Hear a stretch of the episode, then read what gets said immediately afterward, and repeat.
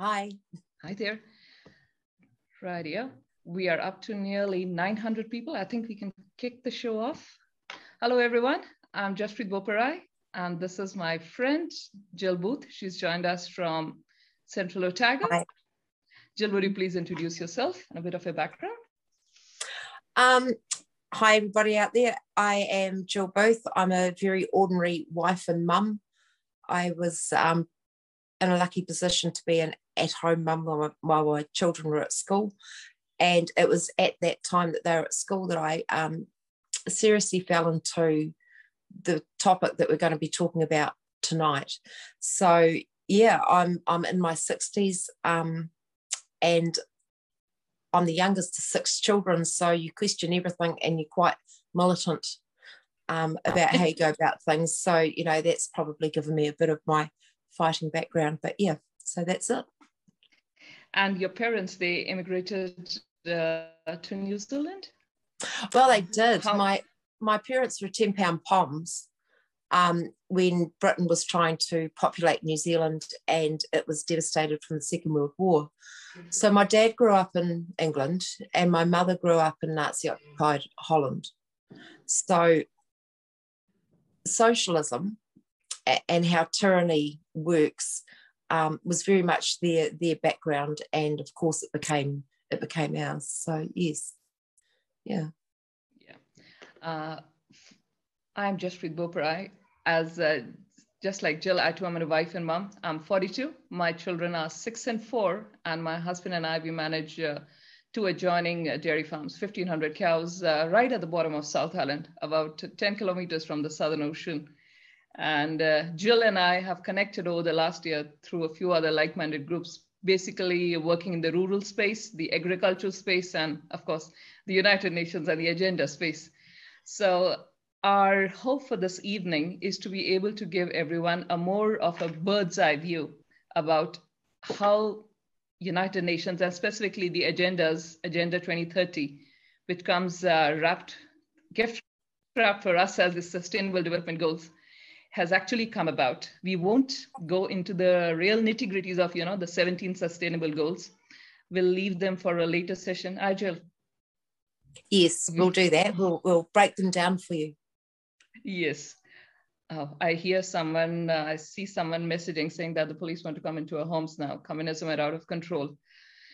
Yes, and uh, quite a bit of what we'll be discussing about the United Nations uh, tonight would be focusing on a few of these aspects that we see now coming really rapidly. Uh, more specifically, if we just go to, into the origins of uh, United Nations, before this body came about after the Second World War.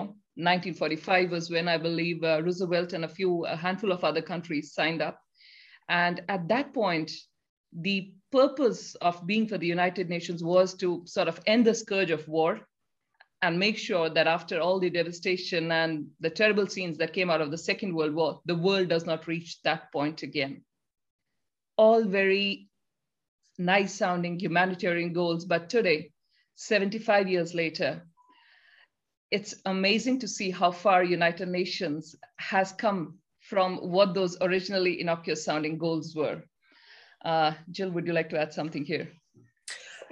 I just got distracted by a comment and I said that I'd never do that. so, so the United Nations, um, yes, it did grow out of the Second World War and it grew out of something called the League of Nations.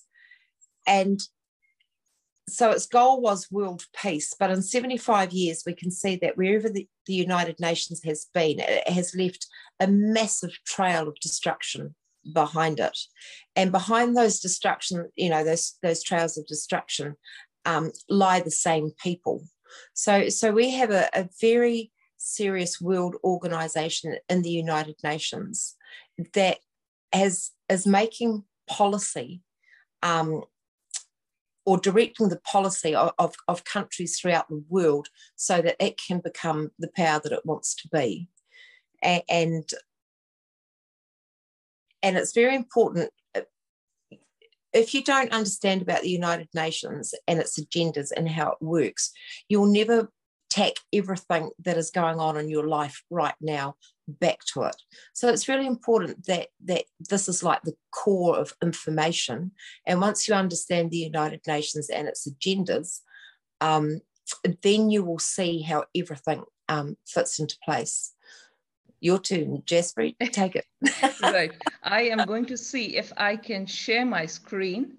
So yep. my I believe uh, Jill got into looking more into United Nations. Uh, was it when your son got a computer? About well, my my yeah, my my youngest child went to school. We got a home computer, yeah. and then a massive. Well, it was September 11th happened, um, and and of course that came with a lot of questions. So, and that's how I came across um, what they used to call the New World Order.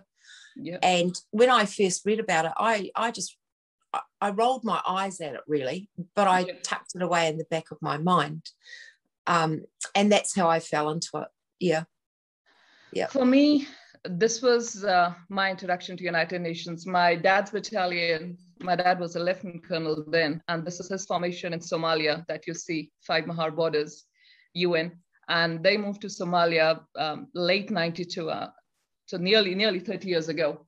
And I was 12 then, I'm 42 today. And uh, dad came back after 18 months. And uh, from his, of course, as army person, serving person, you can't really say much, but all the time he was there, I would see my mother waiting for the last um, BBC radio, unlike BBC that we don't trust today. At that time, the BBC radio was a trusted source. And she would wait till 10 p.m. for the last uh, bulletin to come through and make sure that, you know, because uh, there was no internet, no phones. And those 18 months of um, waiting, watching, hoping all is well with someone in a war zone sort of had that impression, left a deep impression on me. My dad also lost seven men in an ambush. and that's my father here, incidentally. Uh, that says uh, they were protecting an Irish road crew there. And my dad lost seven men in an ambush. Five were captured alive that they managed to get out. But when you live through scenes like this, it's hard to switch off from it. By some coincidence, my brother, who's now a serving colonel, he was rotated to DRC, Democratic Republic of Congo, 2008-ish. And so I've had two immediate family members talking about the UN, talking about how dissatisfied they were with their tenures. My dad went in the fighting arms, and my brother was a UN observer. So his job was more to see how well the United Nations different programs were you know, taking place in Congo. So be it the food distribution, the sanitation, the vaccination, the road building, whatever. And other than that, with multiple generations of the army, I have friends, family members, everyone full of their stories about what happened. But this is a face that you see right now on your screen. This is Antonio Guterres, currently the uh, United Nations Secretary General. And uh, we heard him being quoted very recently by James Shaw, right, as he took off uh, for his uh, conference to Scotland, saying that there's a code red for humanity. Watch this face. This is a face you'll be seeing more frequently. Uh, Antonio was initially appointed for a five-year term in the UN uh, as a Secretary General. This June, without any opposition, he was re-elected for a second term. So he's going to be there for another five years. But his history goes back to, I believe, 2003 or four it was, when he was the commissioner of the refugee program in the UN. Antonio Guterres came into that after resigning from um, the prime ministership of Portugal. He was uh, he's a part of the Socialist Party, and uh, after one term, the second term saw his government floundering, and ultimately he resigned. But right away, uh, a fellow a socialist was picked up by the UN, sort of earmarked for good things, and he's been around here for 20 years at this point in time. And he's a person that if you go through his history, you will see everything that we were, uh, that we Jill and I we were seeing in the chat about people, people talking about communism, socialism, police, and everything. He's a person who's been repeatedly talking about how the world needs to do more about the climate, how we are at the brink of an ecocide, uh, I believe last week he quoted that what's wrong with the adults in the world? Children are able to understand the climate crisis, which uh, adults cannot. So you have uh, all these faces there who are supposedly in a pandemic are pushing us towards achieving all these goals for the United Nations. We have a prime minister right now at the helm of affairs who presented a voluntary scorecard at the UN Goalkeepers Conference. And this ties in very, very closely with all the legislative changes, the most recent uh, being three waters that we've, you know, seen that all the councils in New Zealand, and Jill and I have both been working on it. She has been trying to press her community for a referendum on three waters, telling them to ask their council for a referendum on it. But I think both of us in the back of our minds, Jill, we were aware that it's going to be through any case. What do you think? It's um it, yeah, everything everything that is coming through your council at the moment on, on your local government level um, is predetermined and and this all comes directly from the united nations I, i've got a weird idea that we're actually talking to the converted here but but you know um, I do photography, and every so often you get so lost in the technical aspect of your camera that you need to go back to the basics to, to go back to relearning what you're doing. And I yeah. think it's the same with the United Nations. You know, a lot of us already know a lot of the peripheral stuff, but we need to go back to the core to understand where all of this comes from. So the United Nations has a plan, and and it has a very serious plan, and it's been it's been in action for a, a very very long time, but it really came to being at the Rio Earth Summit and this was where um, the climate crisis, climate change, global warming um, was born. And, and that sits at the crux of everything that is now coming through our local councils and our regional councils. Everything hinges on, on climate change. Um, so the United Nations gives our central government a framework to work within um, to make their their dream come true. And then that gets handed down from our central government into our local and our regional councils, which they then must carry through. Um, which is why we've got the mess of, of three waters, because now some councils are actually waking up to the fact that this is seriously wrong and and they really are working for their people. Tania Gray, Ross, um, Bruce Smith, and West Coast. On the West Coast, they're doing a remarkable job. Um, you know, so so we have some councils that are now genuinely standing up against the government and saying that we're not going to do this. But basically, our local councils have been forced into implementing a socialist agenda, and, and that's exactly going to plan um, as it's been planned. Now, I don't know if any of you are familiar with this, but this is I'm gonna. Can you see that, Jaspreet? Yes, I can. Yeah. Oh, cool. Okay. Yeah. So this is Rosa Koire's Behind the Green Mask. And Rosa Koire is a hero to me, um, even though she sits on the exact political opposite side of the fence to what I do. I'm, I'm a conservative and, and, she's classed as an American Democrat. Um, but this woman's knowledge of Agenda 21 and, and, how the United Nations agenda works is astounding um, because she worked within the system and and her she puts everything very concisely um, in this book, taking everything back from the Rio summit um, climate crisis to how these agendas work within your council. Uh, and it's at the moment something's in your council, it affects your personal life because it, it affects um, where you can go, what you can do, what you can do with the land that you own, um, who is your next door neighbour, um, where your children go to school. It affects absolutely every aspect of your life. So you need to be very aware of what's going on in local council. Um, yeah, that's that's me for the minute. Go for it. right, right. So if if you look at United Nations today, this it has it's a beast. I would say I, I can think of no other word to describe it. It's a beast that has an annual budget running in well over $10 billion. Just the US alone, which is about 22% of the contributor, it contributes uh, close to five to six billion. I have seen uh, various debates in the White House, different senators trying to pin an exact figure on how much the US is giving to the United Nations, and they themselves are unable to do it. There's figures that float from, oh, do we is our contribution five billion, or is it eight, or is it 10 billion? There's such vast disparities because the UN, you have various different arms to it. You have UNICEF, that was the Children's Emergency Relief Fund, which is now today translated into the children's education curriculum provider in a way. All our common core standards, every single thing your children are learning in school comes from that. In fact, if someone is interested, if you would just uh, Google for the world's largest lesson, now this is the UN budget that you look at.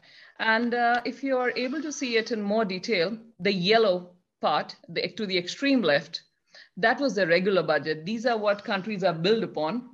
And the biggest part that you see, the biggest contribution to the extreme right, the almost rust colored patch, that was the voluntary contributions.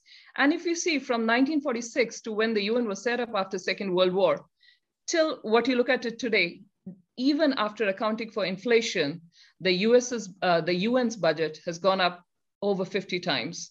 There is, if I go through these are just some of the statistics, the UN has spent more than half a trillion dollar in the last 70 years. David Shearer, who served the organization in Rwanda, said, like everyone says, if you didn't have the UN, you would have to invent it. Now, um, this is, if you look at the regular budget of it, the UN United Nations regular budget has more than doubled in 20 years as a result of the considerable increase in the number of missions and mandates. And many of these mandates are what we see today happening in our government because you have to realize this is a body that has got offices across the world in every country. And right now, everything that you see at a local government level, that's being pushed through right from the top. Uh, and somewhere along the line, United Nations, which job was only and only initially to preserve peace, has done anything but that. Its missions, be it its peacekeeping missions in which my family have been part, be it uh, humanitarian missions, they have all been less than ideal, at least in the last couple of decades.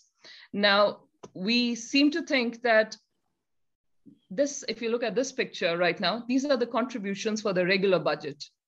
And the ones that are highlighted, that's New Zealand. So we are paying well over 8 million.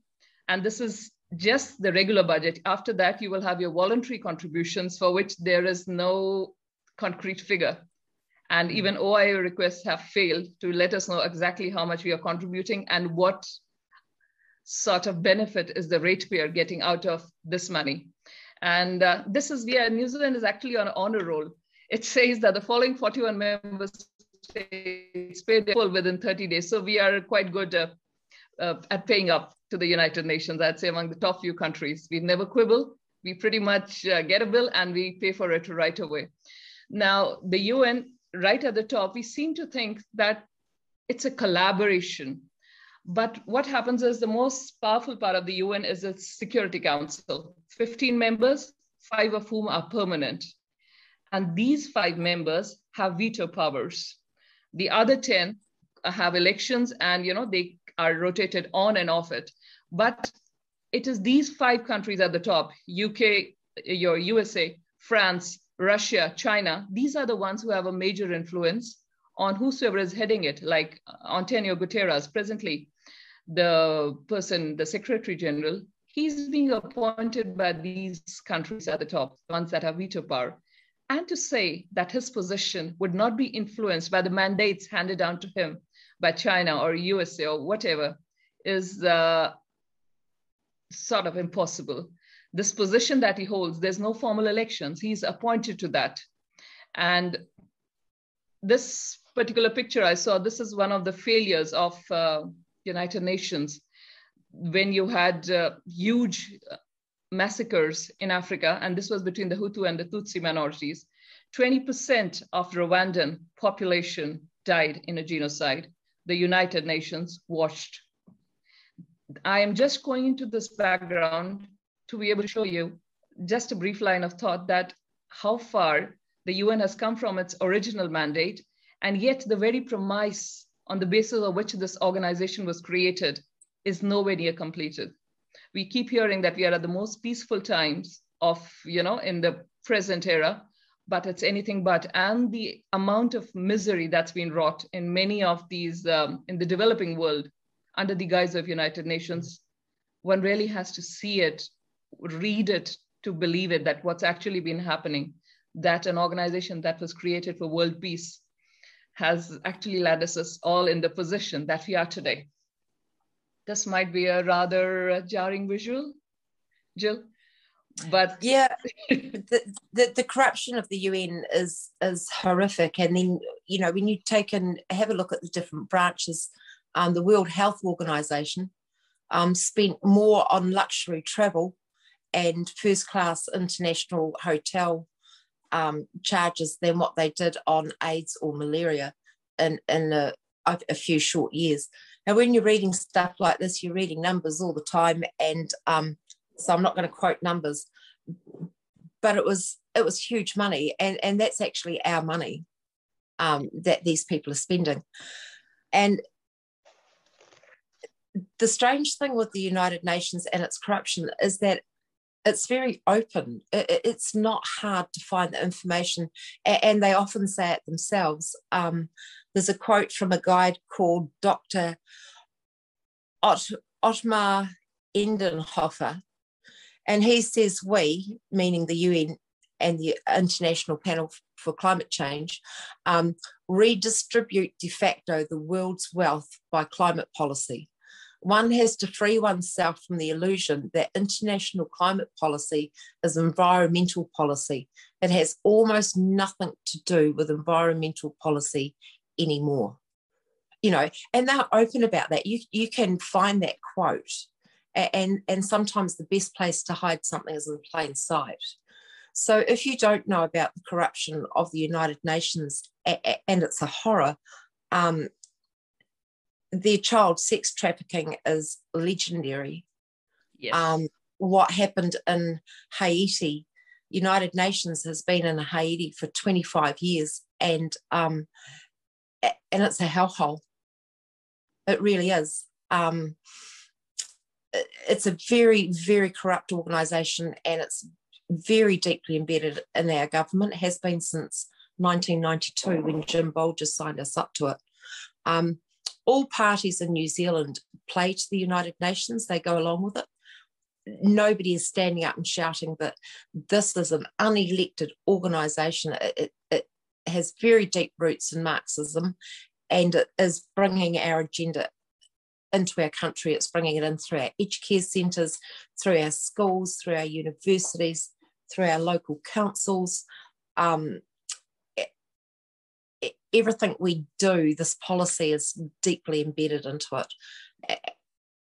And another point I'd, i said this to Jasper earlier on tonight. Another point I'd really like to make to people out there is that democracy is not just a system of governance.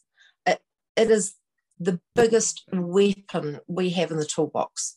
And, and it's the weapon that these people are so scared of. But to make democracy work, we've got to join together.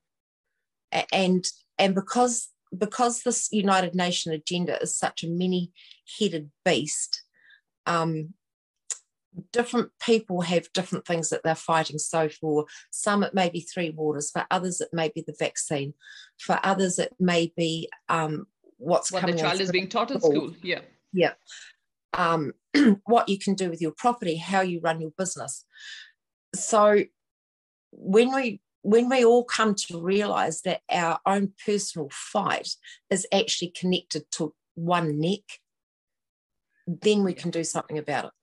And we can't do anything about it until we all join together and recognize that our neighbour who is fighting for the school curriculum and you're fighting for the vaccine and you don't quite see eye to eye on the issue, you're actually yeah. still fighting for the same thing. At the same time, yeah. Yeah. And, and and we need it would be lovely if we learned to use our democracy as a weapon. And, and the easiest way to rip this whole system out is through your local council because it's the only place you've got a voice, and through your local school board, because it's the only place you've got a voice. You know, so so it starts at a grassroots level, and and um, yeah, that's you know. For, for many of us, we seem to think that or maybe these are the people that I've, I have encountered. Many people seem to think that it's, oh, you are all that, you know, you're all up in arms and you're getting all fired up because it's a labor government. And I've been at pains to tell people that no, it doesn't matter. It was National who signed us up to it. It's Labor that's implementing it. No matter which party was in power at the center, and I've, I've only been in New Zealand 13 years now, so I, I've only seen three governments, but no matter which uh, party is in power at the center, the United Nations agenda has not stopped in New Zealand. It has, hasn't stopped that when National was here and you were not having all those ICLEI cities and you were not having Stop the Sprawl, those sort of programs to make, you know, pack and stack housing. It's been happening regardless of it. And now we seem to have another party in the mix, ACT. ACT is now being uh, really, uh, the last couple of polls have been uh, not that I watch, I don't have a TV, but uh, Facebook. So I saw David Seymour being pushed as, um, you know, a more popular choice for uh, prime minister than um, MS Collins. And uh, there's a whole lot of people there. But again, we need to realize that every time media is pushing someone else as another darling, it is the same media that we didn't trust the previous time. Now, David Seymour is someone who came on this freedom tour uh, across the country. And uh, it was not just me, there's people at other places who asked him about the UN agenda, and he flatly denied it. This was uh, May when he was on, you know, the freedom of speech tour. So there was a libertarian going around, and anyone who was speaking up to him, at any, I have friends in Christchurch who asked. I had someone in Hokitika, was it Hokitika, somewhere on the west coast, um, who asked. And at every point, his answer was, oh, to me, his answer was, you, you come across as a well-spoken nutcase, he says and uh, to expect that a group unelected can affect the sovereignty and the laws of a country, you know, halfway across the other end of the globe, he says is laughable. And that really showed me the true side of New Zealand politics. We don't have any person who is truly calling this out for what it is. We haven't really seen mm-hmm. anyone. Have you, Jill, in the last couple of decades? No, I, I had. Um, I don't listen to news yes. and I don't listen to the radio, but I did have the unfortunate event of having to listen to both John Key and Winston Peters, and and not one of those, neither of those men gave a suggestion to our government that maybe we handle COVID differently, um, yeah, in a meaningful way. And it was all go and get your vaccine, go and get your vaccine. So they're absolutely on point. Uh, uh with their message. And, and the reality is this, this is the reality. Labor will do three waters one way. And when you vote them out and you bring a national, they will sell our water assets another way. And, and, again, too, this is this is the UN works on two two sides. Um, it has your social engineering side, which Labour is very good at doing. And then it has your globalist side. And it has these people that are absolutely lined up to, because they buy and sell. That's what they do. And, and, and global corporates just keep amassing small companies, smaller things. Um, and that's how they work. You know, so it's a, it's a it's an asset grab on one side by the people like National John Keys, businessman, um, probably Christopher Luxon, who's coming up. He's also a businessman, and the social engineering on the other side. So, so we're caught between the two, you know. And and once we recognise how both sides work, then you can start pushing back.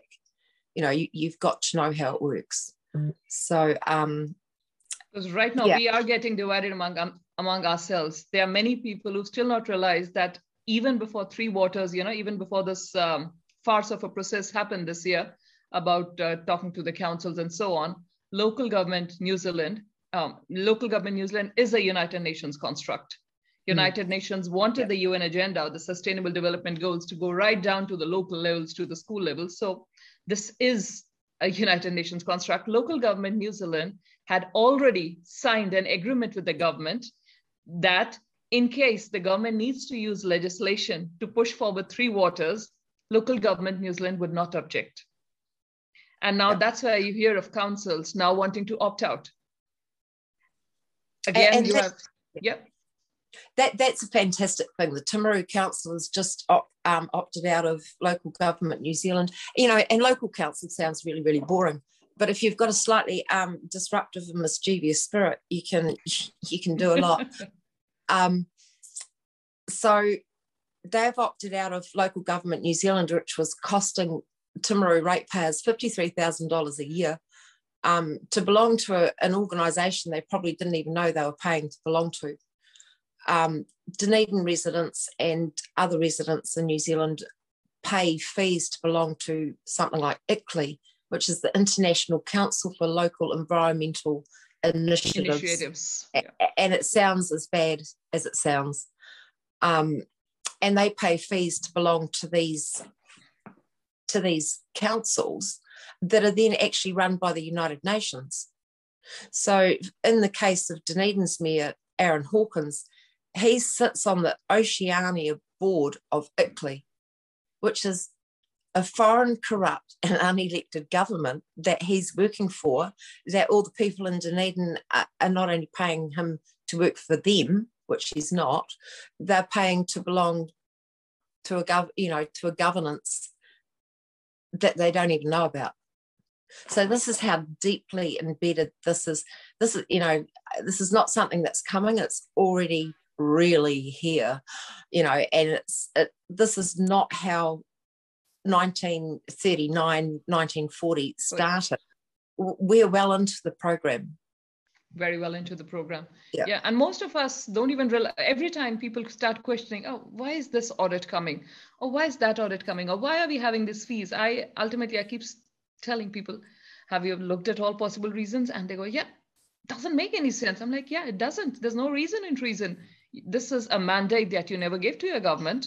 And this is now happening. And that's why there's so many people sitting, you know, that, oh, be it uh, the catch calls like uh, dirty dairying, be it the catch calls for nitrates in water that all of a sudden uh, seem to be now responsible for, um, I think, exposing a million New Zealanders to bowel cancer. I think those were the, uh, the really scary headlines that were floating about uh, just before coming this year, I noticed.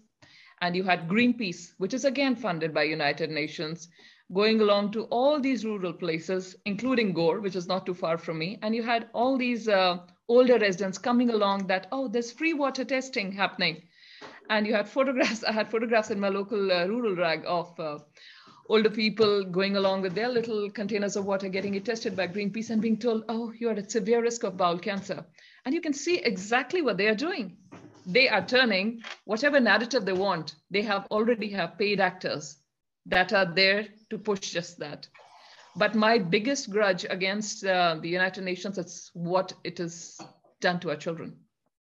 Made eco warriors of them, made activists of them, all the while when our NCEA standards are dropping. New Zealand has been consistently slipping in, you know, the reading, writing, mathematics uh, standards. But uh, when it comes to activism, we have uh, children uh, on the streets, be it for whatever uh, catch call it is. And if this is uh, by Transparency International. Again, this is not a very transparent organization, but they spoke to the United Nations and they had uh, put forward a few startling truth bombs. And they said that the world climate and corruption, people see these as two different worlds, but there's a lot of overlap. In a written response, the UNDP this is a United Nations uh, Development Fund that looks after the climate bit of it. It said it takes all uh, cases of financial mismanagement and other irregularities extremely seriously, but there's billions of dollars that are disappearing at the altar of uh, climate activism and um, emissions. And yet there is really nothing happening. And now we have our own government that signed us up to, uh, what is it, zero carbon by 2050? And uh, zero zero carbon. We have seen, uh, I don't know if you saw them, uh, Jill, there were two hit pieces published uh, recently by a professor, Professor Hugh, was it Robertson from Otago University, just over this last week. He incidentally is a professor of gender studies. And there were two hit pieces on groundswell. And hmm. both these uh, hit pieces seem to focus on the fact that uh, groundswell or farmer movements, because again, it's about pushing the climate narrative, have no rationale for fighting uh, the government. And it actually went on to say that the farmers, all their demand is for the clock to stop and it, uh, they can hark back, you know, go back to a time where they were allowed to plunder environment, get lots of subsidies, and uh, get the prestige back.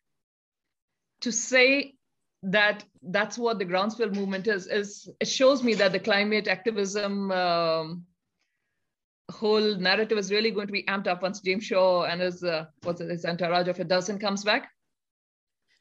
Yeah, it's it, the hit pieces are crazy. Um, I've had the privilege of listening to uh, one of New Zealand's most eminent scientists, a, a guy, he was at Dunedin, headed Invermay, um, a guy called Dr. Jock Allison.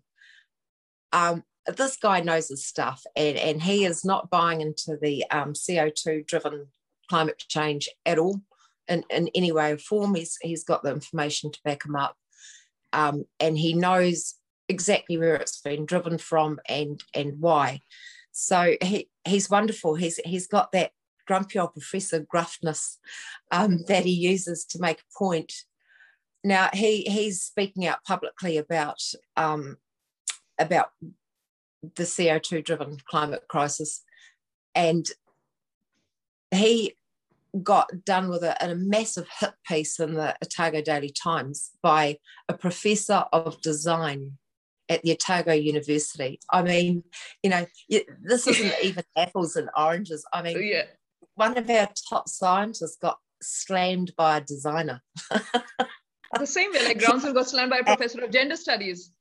Yeah, yeah, and and um, you know, when when people are getting hit really hard, you need to find out where the attacks are coming from because the person who's been hit is probably, or the organisation or the group is probably pretty much on the on the on the nail. You know, yeah. and, and, we can see this. Um, this whole UN thing is almost like a giant. It is a giant game of chess, and, and when you understand how chess works, um, so we have the big technology and the media almost now like the castles, the keeps. Um, with the censorship that's going on, you're not allowed to find the truth. It's very hard to find it. Stuff is disappearing off the internet, internet at an alarming rate, um, and people who are speaking out the truth are, um, are just being censored, like Dr. Robert Malone and, you know, Voices yeah. for Freedom.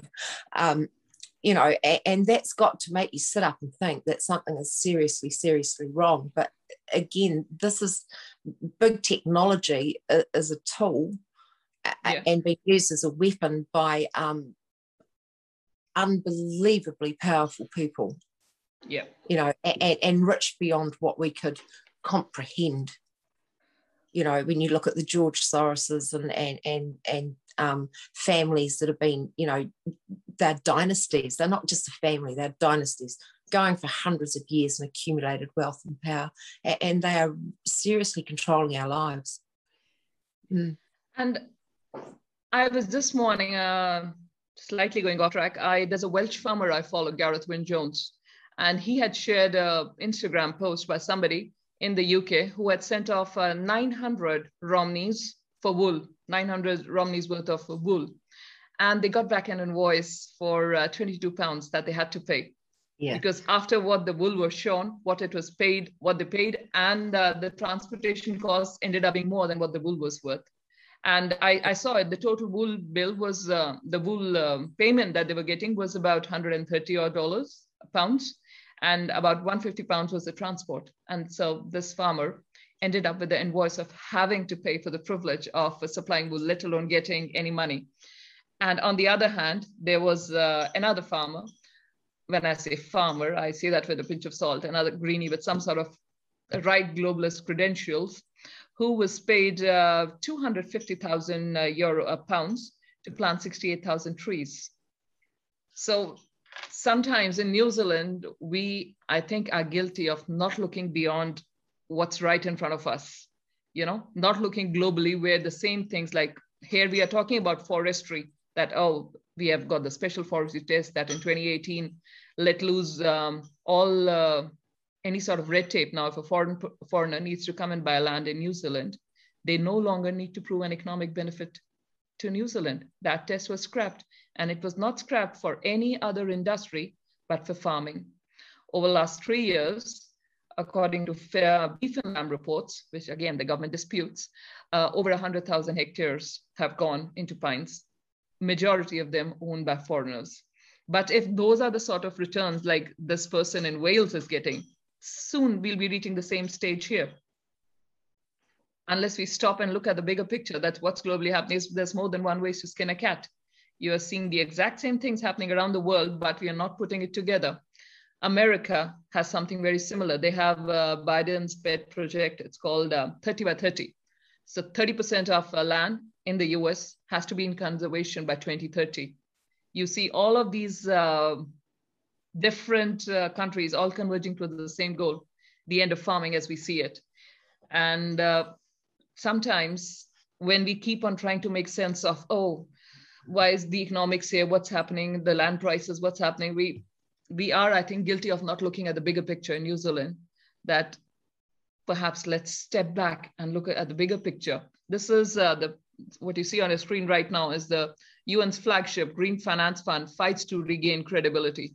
This from this is dated from 2019, and it says here that the GCF, uh, just above that picture, those are fishermen in Indian uh, India's coastal communities. Now, after 10 years of working with them, most of these fishermen don't even go out to sea anymore. It is their livelihoods have just completely been destroyed.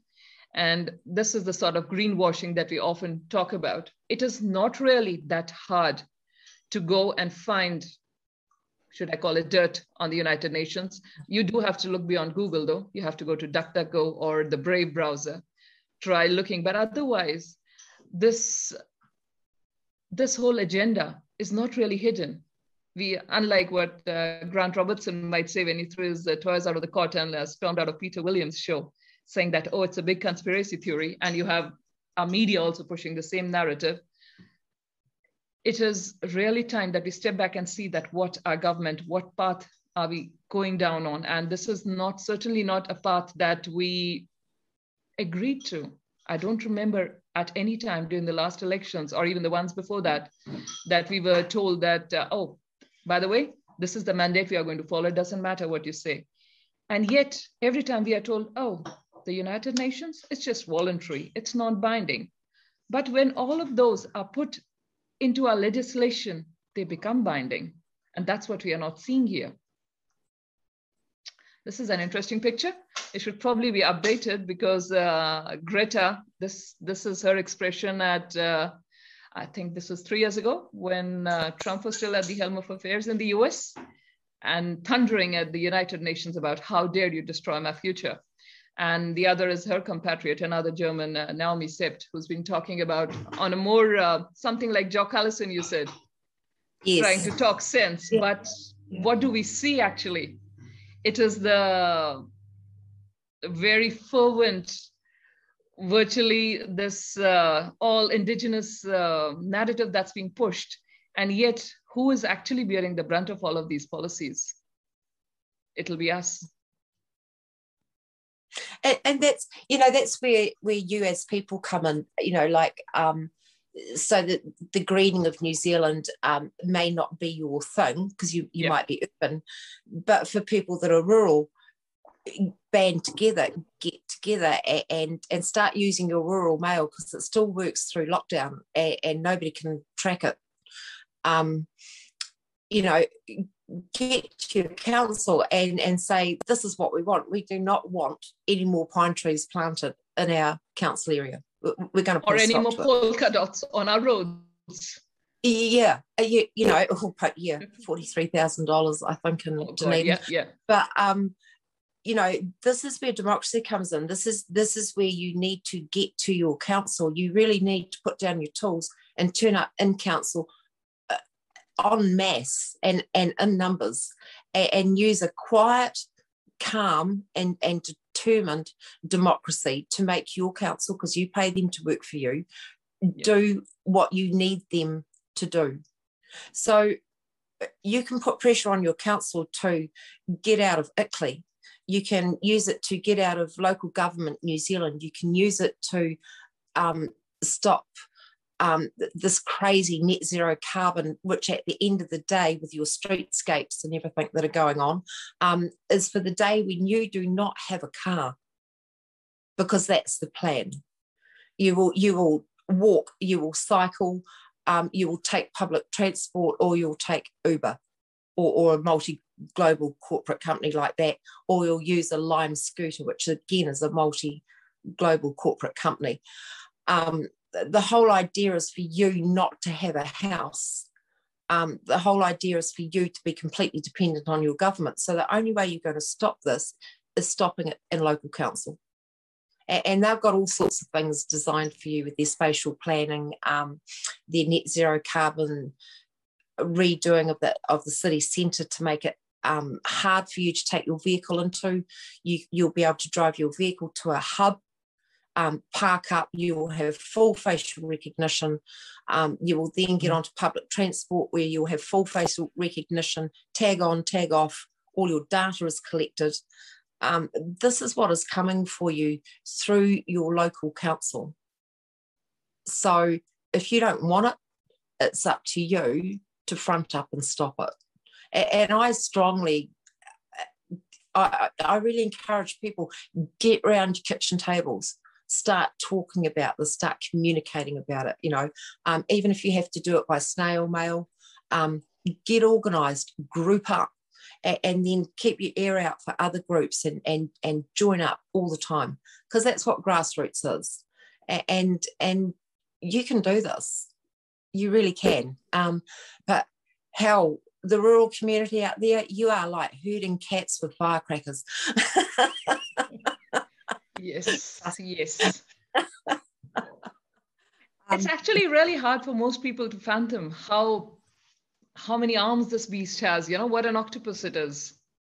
Because there's yeah. really nothing, no part of my life that I can say today that it's not touching, be it to what's available in the supermarket, be it to the centralization of the uh, our hospital records, be it to schools, literally there's no way and of course farming 24 7 the amount of audits that are coming in mm. the price uh, the housing prices the scarcity of uh, sections and all those annoying bicycle lanes which are well and good if you have uh, you know if it's at the right place but bang in the middle of cbd when you're causing cars, cars to, to bumper there's really no aspect of a life that remains untouched by the united nations so it's high time we really get in uh, get read up about the beast and start demanding answers of the people who live walk walk and talk you know they live in our community our councillors our local community boards and so on. These are just a few quotes here from uh, some eminent people who've uh, served at the helm of united nations. This is uh, tim wirth saying we've got to ride the global uh, warming issue. Even if the theory of global warming is wrong we'll be doing the right thing in terms of economic policy and uh, environmental policy this is Maurice Strong, again uh, with the blue, typical blue uh, UN uh, sign. Isn't the only hope for the planet that industrialization, uh, industrialized civilizations collapse? Isn't it our responsibility to bring this about? And I would agree this is actually happening right now. We are actually harking back to, I think it's going to be horse, uh, horse cart soon if we don't uh, start saying something. You've recently heard the automobile industry come out uh, strongly against uh, the new emission norms because they can see they are not workable. But the point is, these are different fringe groups. You have 50 shades of green, you have the automobile industry, you have, um, I saw the horse trucks, anything that has been modified since 2005, they now all need to undergo an inspection, something uh, costing 30 to $40,000. My daughter's uh, pony club instructor, they had bought a bus, uh, a horse bus, and um, after spend, I mean, I believe that was over 50,000 and uh, an inspection for that is going to cost $20,000 and it's about six months away. All these things, if you start looking closely, they are very, very connected to how much mobility and how much choice you're going to have uh, in your life. This is the former UN climate chief, Rajendra Pachauri, who's from India, saying that for me, the protection of planet Earth, the species, the sustainability, it's my religion and my dharma. Dharma is a Hindu Hindi word for God, what I believe in. And when climate science starts becoming a religion, I turn agnostic. There is uh, also, this is probably the best one. Ah, I'm not sure if the entire screen can be seen, but this was the UN climate chief in 2004, Christina uh, Figueres, who said and this comes to a lot of what we are seeing today that communism is the climate's only hope, is the environment's only hope. And uh, she went on to elaborate in her uh, speech on this, and that speech has been wiped off Google completely. It's only available on uh, DuckDuckGo. And she went on to say that democracy takes too long to make decisions. Democracy takes too much time to reach a consensus. And she hailed China as a model to be able to do things quickly, achieve things faster. And as you said, the Chinese government, the CCP, when they want something done, they get it done. Is this truly something that we want to be having for our future or for our kids' future or anything on those lines? And that is why I keep on saying that we need to start reading a bit more on what it is affecting our lives because after a while, the time will come and one will see that no matter where you look at it, many of the policies today that we are seeing from the current government, or even be it national, again, I don't want to seem to be particularly hammering labor, regardless of whosoever is uh, in power, they make no sense. They make no sense at all. And Three Waters is probably a classic example. You have one after another council coming up strongly saying that, no, this, is, this does not work. And we have the government here not even providing us the financial assumptions based on which Three Waters is going to be saving us money. All we've been told is uh, it's going to create 9,000 new jobs. And I don't know how you create 9,000 new jobs and save money. I actually submitted to my council that uh, since we were being told if we opt in, it's going to be in the region of 12 to 1800 dollars per year for water in uh, 2050.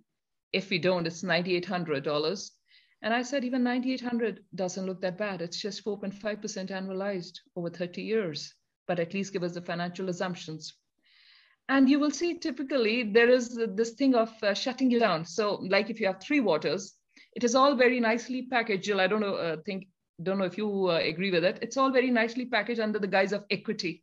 And mm. if hmm. you start asking questions, there are many people who are scared of being uh, called a racist call uh, there's another person i believe when i put a question on this saying that not trusting the government uh, not looking at uh, historic issues and so on.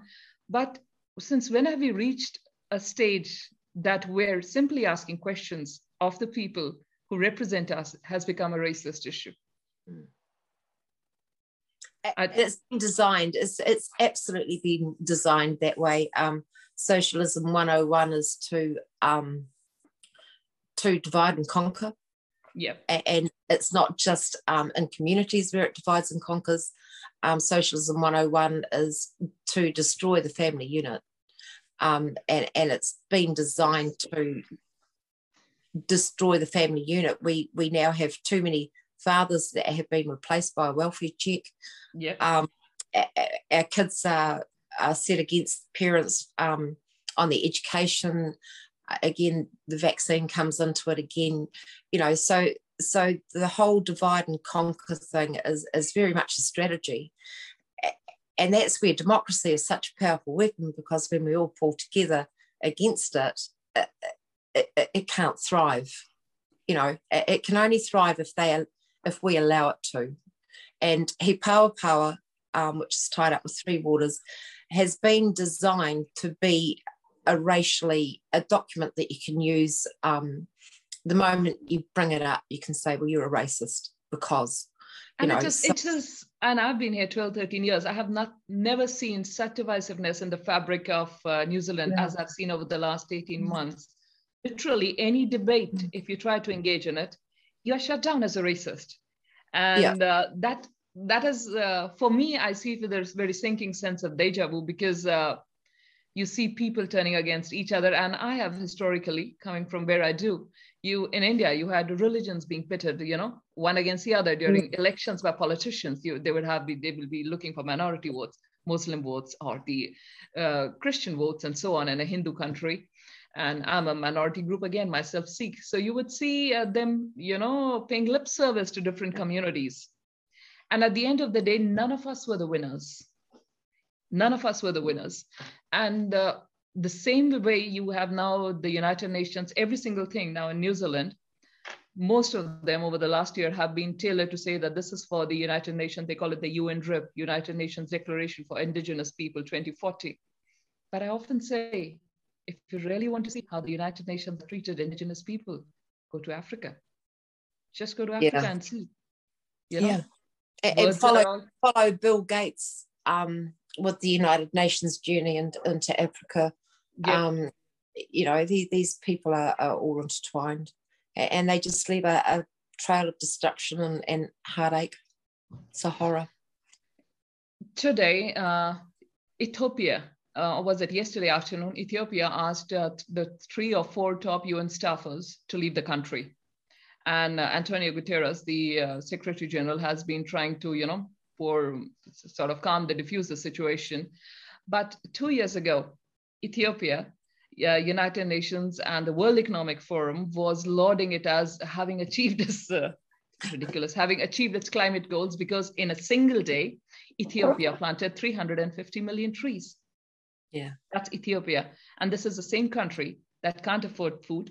40% of its children are stunted, physically stunted because of uh, massive childhood malnutrition. And yet we are harping on about climate change. There is, it, it boggles belief. It literally beggars belief that what is happening. Climate change, what the, the, the United Nations driven climate change is actually the linchpin to the 17 Sustainable Development Goals. So, and we're going to talk about those in a fortnight. Um, but the 17 Sustainable Development Goals is the plan that the United Nations has come up with that has to save the world. On, on top of carrying out these goals, um, we also need to pay the United Nations billions of dollars, and they will stop this out of control um, climate change that we've got going. So it's it's a lie. And again, start at your local council because your council is now making, you know, it's saying that we have to do this because of climate change this and climate change that. Demand the science. Ask them for it. You paid for it. They they will all have it. You know, and we can only start tearing this down from the bottom. So in our our local council, our mayor declared a climate crisis because you know kids asked him to, so he did. Oh. You know, so we have climate crisis declared in central our Central Otago District Council area.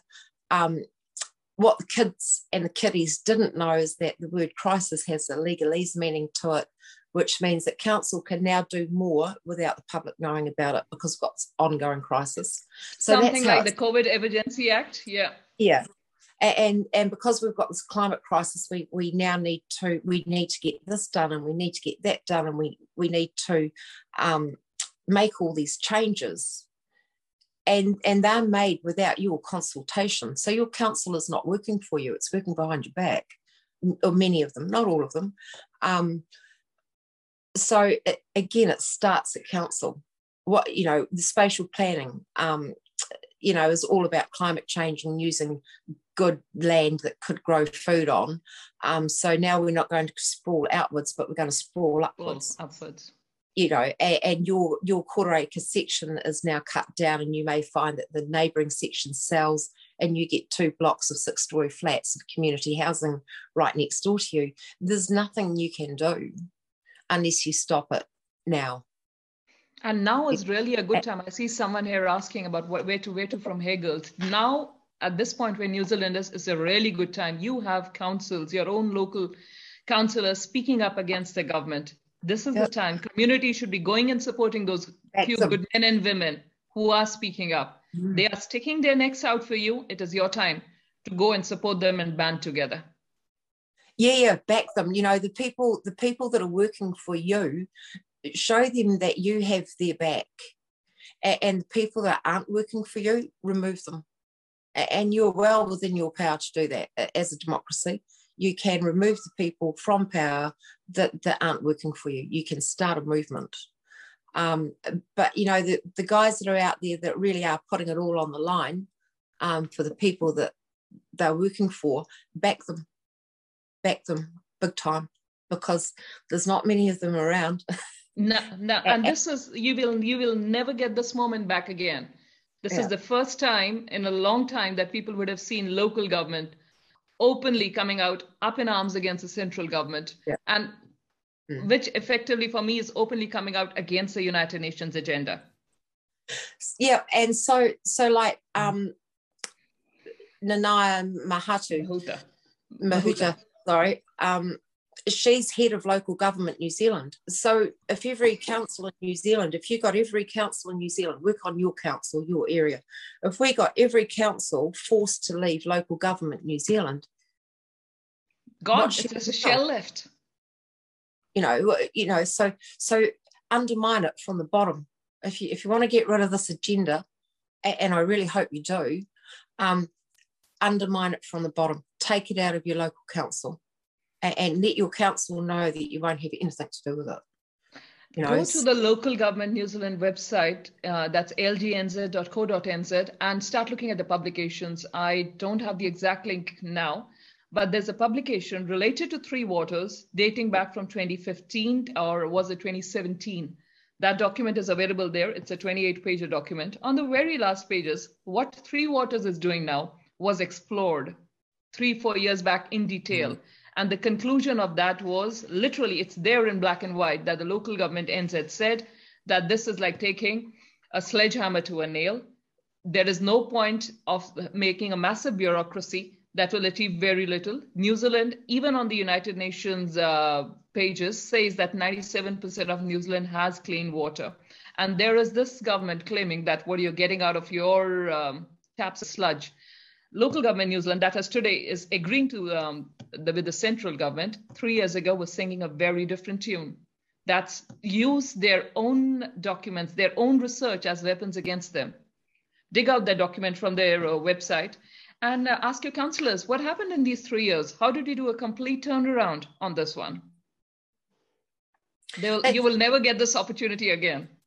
At the thing is, just um, to, to sort of finish up is that because this is such a huge subject, go to the people that have already researched it. Like again, Rosa Koire, um, Antoinette James is um, under the shadow of the UN.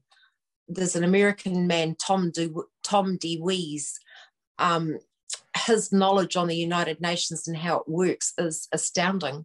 And, and they can cut through so much of the research for you and, and give you a very clear outline of, of how it works so that when you read your local paper, you can go, oh, yeah, that fits into there. I know exactly what's going on. And, and so you can shortcut 20 years of, of my research into this into, into a very condensed form and, and I, I, highly recommend that you do it. Um, you, you simply cannot fight a war if you can't recognize your enemy. And these people are your enemy. They, they hate your guts and they hate us all equally. There is no discrimination in this. Precisely, there is none. Uh, if people are thinking, yeah. because please don't let this divide you. This whole narrative over last year, as far as I'm concerned, it's garbage. I that's not to say that you don't have racism or something, but to claim that the entire country is racist is ridiculous. Yeah.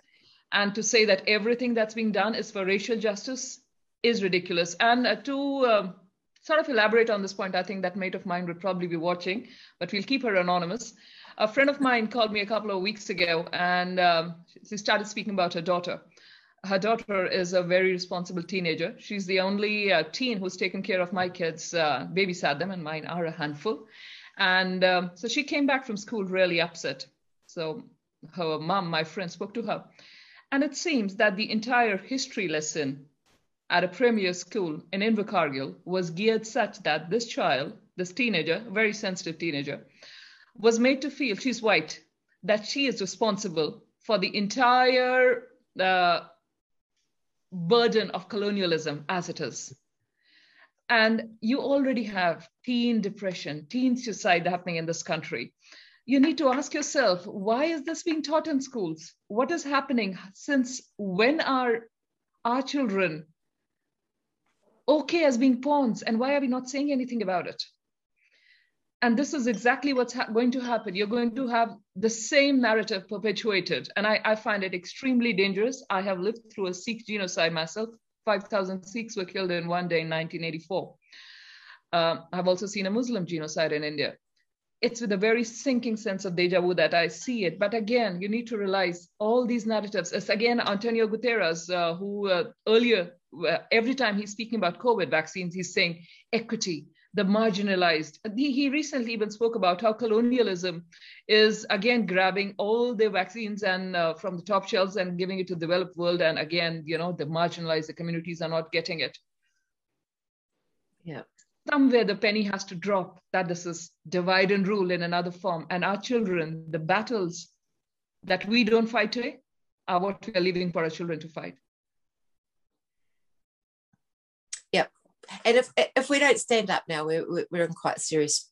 Well, we are in serious trouble. Um, and and I, for one, I, I don't want this machine to um, roll over us at all. My my mother lived through it. My father lived on the edges of it. Um, and I want to leave a really cool country that I grew up in. Um, I know it's not going to be the same because things move forward, but I want my children to live in freedom. Um, and I don't want them to live in a technical or a very high tech open air prison, which is basically the big plan for this. We, we everything's facial recognition. You can't do anything without your government. So in a, in a fortnight's time, we're going to um, Jaspreet and I are going to go through the 17 Sustainable Development Goals, make them a little bit easier for you to uh, condense them a little bit, and, and you can see with you're actually um, going New Zealand, you know, rather than just live and and I, I, urge you to get really active in your in your local council and start turning it up. Um, these people work for you. This is your house. You do own it. Um, the people who aren't working for you, they are your tenants. Evict them. And the people that are standing for you, you let them know that that you're backing them, and and, and that you will help them and you'll help them grow a voice and um, I wish you all strength. Um, go for it. It's it can be a lot of fun, and um, and I hope that I, everybody can have a little bit of downtime from all the doom and gloom and realize that there are amazing groups and people out there that are fighting really hard and, and loving it. And there is good news, and, and, people are standing up, and not everything is just a total bummer. Um, life's great it's a gift and and go for it. Grab it with both hands and go hard. Absolutely. Thank you. Thank you so much. It's good to end on a positive note. We will see uh, everyone again in a couple of weeks time uh, where uh, as jill said we'll be breaking up the sustainable development goals from what they sound to how it's actually being implemented in new zealand. Out of the 17 we'll take three or four at a time and uh, sort of try to relate them and uh, I see people here asking me about the report, uh, the one that I referred to. What I will do is that once this um, tonight's discussion is uploaded on the Odysee channel, in the comments there, I'll put a link to that exact report that I was talking about. So you can see how local government New Zealand has turned around on its position uh, completely in the last three years. Right. Thank you so much, uh, everybody. It's, there's still nearly a thousand people here and we've taken enough of your time on a Sunday evening. Go well and uh, stand up. Stand up. Yes, stand up. We'll see you in a fortnight. Yep. Thank you, everyone. Good night. Okay. Bye. Bye. Bye. Bye.